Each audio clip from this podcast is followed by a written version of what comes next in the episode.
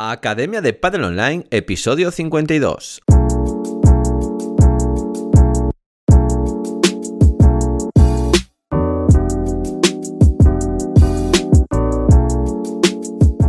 Hola a todos y todas, soy Jaime Barral y os doy la bienvenida una semana más a la Academia de Padel Online, el programa de podcast para entrenadores y gestores de pádel.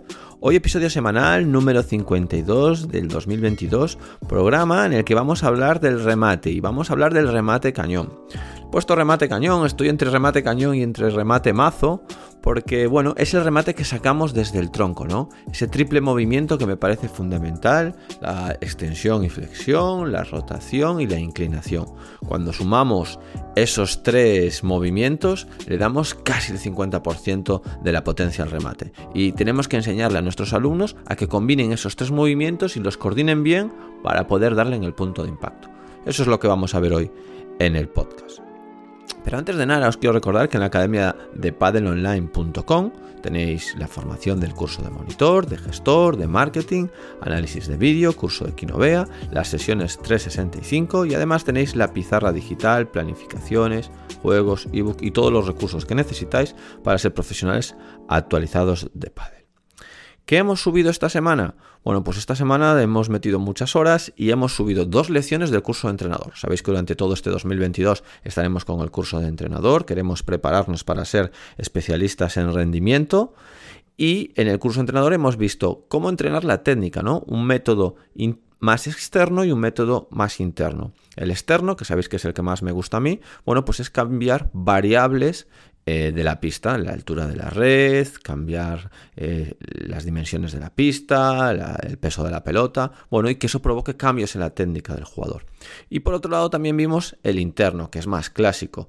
El interno está más pensado, bueno, pues para eh, esos feedbacks que le damos al jugador y le vamos haciendo cambios. Pero lo vamos a ver de una manera distinta, ¿no? Vais a ver cómo yo me centro más en la posición de espera, en la empuñadura, en la posición de las piernas en el golpeo. Y veréis que eso es como ir eh, desde la raíz del árbol y esos cambios que creáis al principio del golpe van a generar sus frutos y sus cambios en el final del golpe.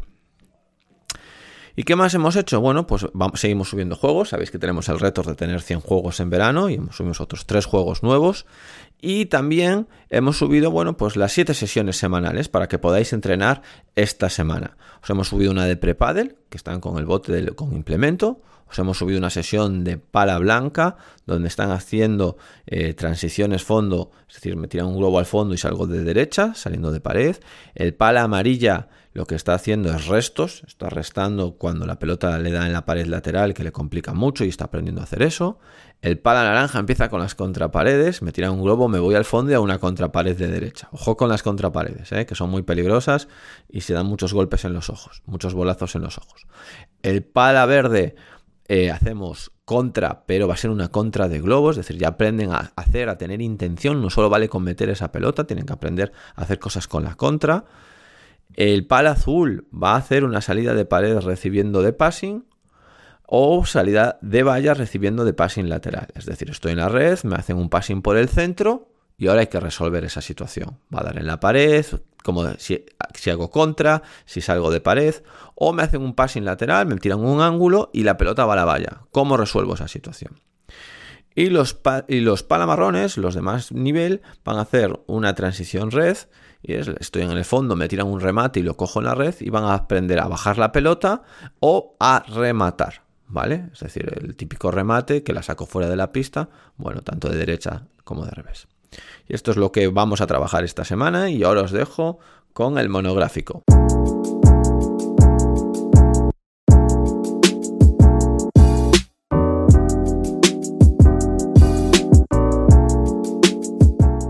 Hablar del análisis de remate, lo estuvimos viendo en el curso de entrenador eh, hace un tiempo y bueno, os voy a hacer un podcast sobre una cosa que me parece fundamental, que es el que da la mitad de la potencia, ¿vale? Que es el tronco y cadera, ¿vale? Le vamos a llamar análisis del tren medio o le podemos llamar de tronco. Cuando habléis con los alumnos le decís el tronco, tienes que girar más, tienes que inclinarte más, tienes que flexionarte más. Bueno, habláis del tronco que lo van a entender, pero entended también vosotros que ahí hay una doble articulación está el fémur con la cadera, ¿vale? Que hay dos fémurs con, que, se articulan, bueno, se llama articulación coxofemoral, dos articulaciones, y luego estaría todo el tronco, que son pues las cervicales, los dorsales y los lumbares, que son un montón de mini articulaciones, ¿vale? Entonces, lo que tenemos que tener claro, cuáles son esos tres movimientos que podemos hacer ahí. Uno es echarse para atrás y para adelante, ¿vale? La extensión, flexión. Eso es cuando hacemos abdominales. Cuando hacemos abdominales, vamos para atrás y luego para adelante. O sea, subimos, cuando hacemos esa subida, eso es una flexión, ¿vale? Y cuando nos estamos echando hacia atrás, es una extensión. O cuando hacemos lumbares, los lumbares son extensiones, ¿vale? Luego estaría, imaginaros, si, si ponemos una pica en el cuello, un palo en el cuello, si echamos hacia atrás y hacia adelante, sería eso. Ahora, si nos inclinamos hacia el lado derecho, nos inclinamos hacia el lado izquierdo, ¿vale? Eso serían inclinaciones. Y luego estaría las rotaciones, ¿vale? Rotar hacia un lado y rotar hacia el otro. Entonces, al final tenemos que ser capaz de hacer esos tres movimientos. O sea, tenemos que ser capaz de venir de atrás hacia adelante. Si somos diestros, tenemos que ser capaz de venir desde la derecha hacia la izquierda en la inclinación y tenemos que ser capaz de rotar desde el hombro izquierdo delante hacia y el hombro derecho detrás hacia el otro lado. Entonces, esto lo podéis practicar con una pica en el calentamiento. Oye, ¿cuáles son estos movimientos? Para que tengan claro que nosotros, en el remate, tenemos que hacer esos tres movimientos. Y mientras, si uno es, eh, va, eh, es menos, si no se hace, o, o, si se hace demasiado uno que el otro, eh, va a haber descompensaciones o va a haber falta de, pues de inercia, de potencia. Bueno, vamos a empezar con el de la eh, extensión-flexión, ¿no? Como el de hacer abdominales. Vale. Cuando yo estoy en la carga, en la preparación, me tengo que echar bien hacia atrás. ¿Os acordáis que esto lo veis en el curso de, de entrenador?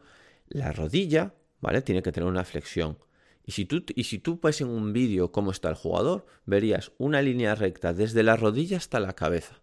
No sería una línea recta por el fémur y luego sale el tronco hacia arriba haciendo ahí. No, no, es toda una línea recta. El jugador en, la carga, ¿vale? Que es como le llamamos nosotros, se echa hacia atrás. Y en el cooking, ¿vale? ¿El cooking qué es? El cooking es cuando, yo, cuando las piernas salen y yo me quedo ahí, eso que hay entre la, entre la preparación y el impacto ese gesto que hay, que está súper rotado el hombro hacia atrás y yo estoy con el pecho hacia arriba, ¿vale? Ahí es la máxima extensión hacia atrás, donde hago los máximos lumbares. Ahí tengo que estar súper inclinado. Y de ahí voy hacia adelante, hacia el impacto. ¿Cómo impacto? ¿Qué impacto? Lo que le decimos siempre los entrenadores a los jugadores. Tienes que impactar recto, lo más extendido arriba. No, tienes que impactar hacia adelante. Vosotros si empujáis algo, porque eh, ya sabéis que impactar es empujar. ¿Cómo están los abdominales? Están flexionados, estamos hacia adelante, estamos ligeramente flexionados, ligeramente no, estamos flexionados hacia adelante. Y tenéis que tener en cuenta eso, se produce una flexión hacia adelante, no es totalmente recto, sino flexionado hacia adelante. Sigo flexionando hasta que llego al acabado. Vale, luego está la inclinación. Hay un análisis en el tenis muy importante en donde se descubre que lo que tienen en común los, los sacadores de tenis, que sacan en potencia, es la línea de hombros. ¿Y qué es esta la línea de hombros? Cuando yo me inclino, si yo soy diestro y me inclino hacia la derecha, pues me queda un hombro más alto que el otro, porque estoy inclinado. Entonces, cuanto mayor era esa línea de hombros, cuanta más inclinación tenía, más potentes sacaban. Entonces es muy importante que se inclinen. Entonces yo en la preparación, en la carga, me tengo que inclinar, tengo que tener el hombro izquierdo bien arriba, ¿vale? Y el hombro derecho bien abajo. Luego, ¿qué voy a conseguir?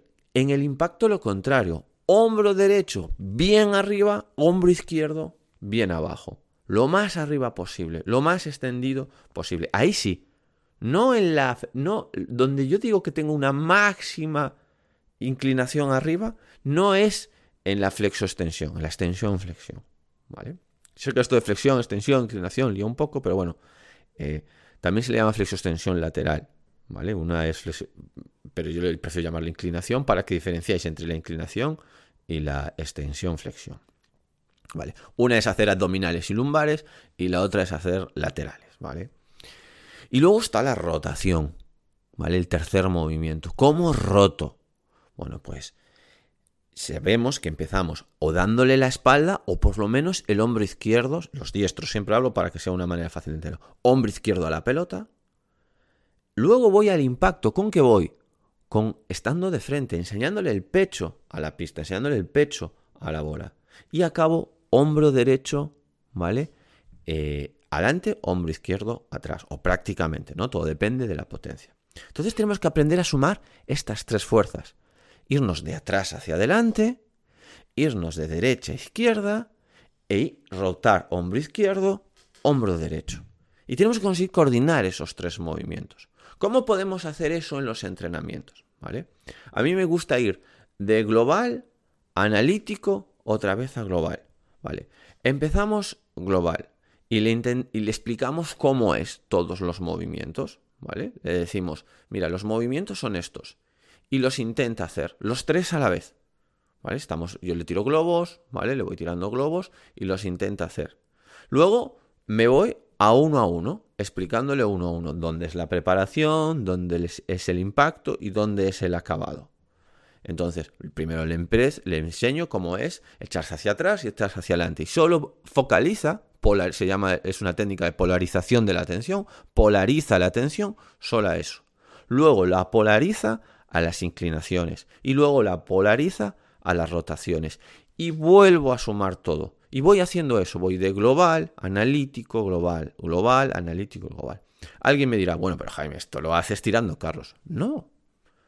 Esto lo hago para, por ejemplo, para aprender un movimiento, le digo que remate despacio, yo pongo globos peloteando, ¿vale? Voy poniendo globos como entrenador y, y, él y, el jugador o la jugadora va intentando hacer remates. No tengo por qué. O sea, yo puedo hacer un entrenamiento técnico con un bote de tres pelotas. Voy con tres pelotas y lo hago. No tiene por qué fallar la pelota porque intente eh, girar más. No tiene por qué fallar la pelota porque intente inclinarse más.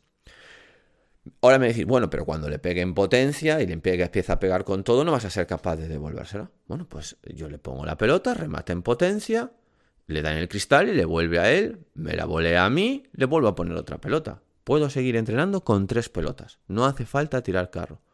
Pero es una tontería, Jaime. Podías haber estado tirando carros y no estar inventándotela para hacerlo global. Ya. Pero fijaros, cuando os metéis en tirar carros, os metéis en analítico, eh, yo no, obviamente, no digo que eso no tenga cabida. Digo que os metéis en terreno muy pantanoso. Y es muy fácil abusar de eso es muy fácil eh, no eh, hacer ecológico, ¿vale? Contextualizar, no meter en jugada el entrenamiento. Es muy fácil irse por esa rama y solo tirar carros y solo irse a la parte analítica. Y, lo, el entrenador, la, dificultad más grande, la, más grande para mí que tiene es ser capaz de eh, lo analítico convertirlo en contextual, en global. Esa es la dificultad, en ser capaz de que los entrenamientos valgan para algo, que los entrenamientos se vean en los partidos. Entonces, eh, tenemos que ser expertos en lo contextual, en lo global, en la lectura de la complejidad. En eso tenemos que ser expertos. No tenemos que ser expertos en lo puntual, en lo analítico, en lo que al final el jugador eh, se va a ir, porque es, digamos, lo más fácil de entender. La globalidad es lo más difícil de entender. Y la globalidad es lo que hace que haya cambios en los resultados y en los partidos. Esa es nuestra manera de verlo y sobre todo particularmente mi manera de entender los deportes abiertos y los deportes de raqueta y en especial el pádel. Bueno, pues entrenadoras y entrenadores, hasta aquí el programa de hoy, espero que os haya gustado y nos vemos la semana que viene con otro podcast. Adiós.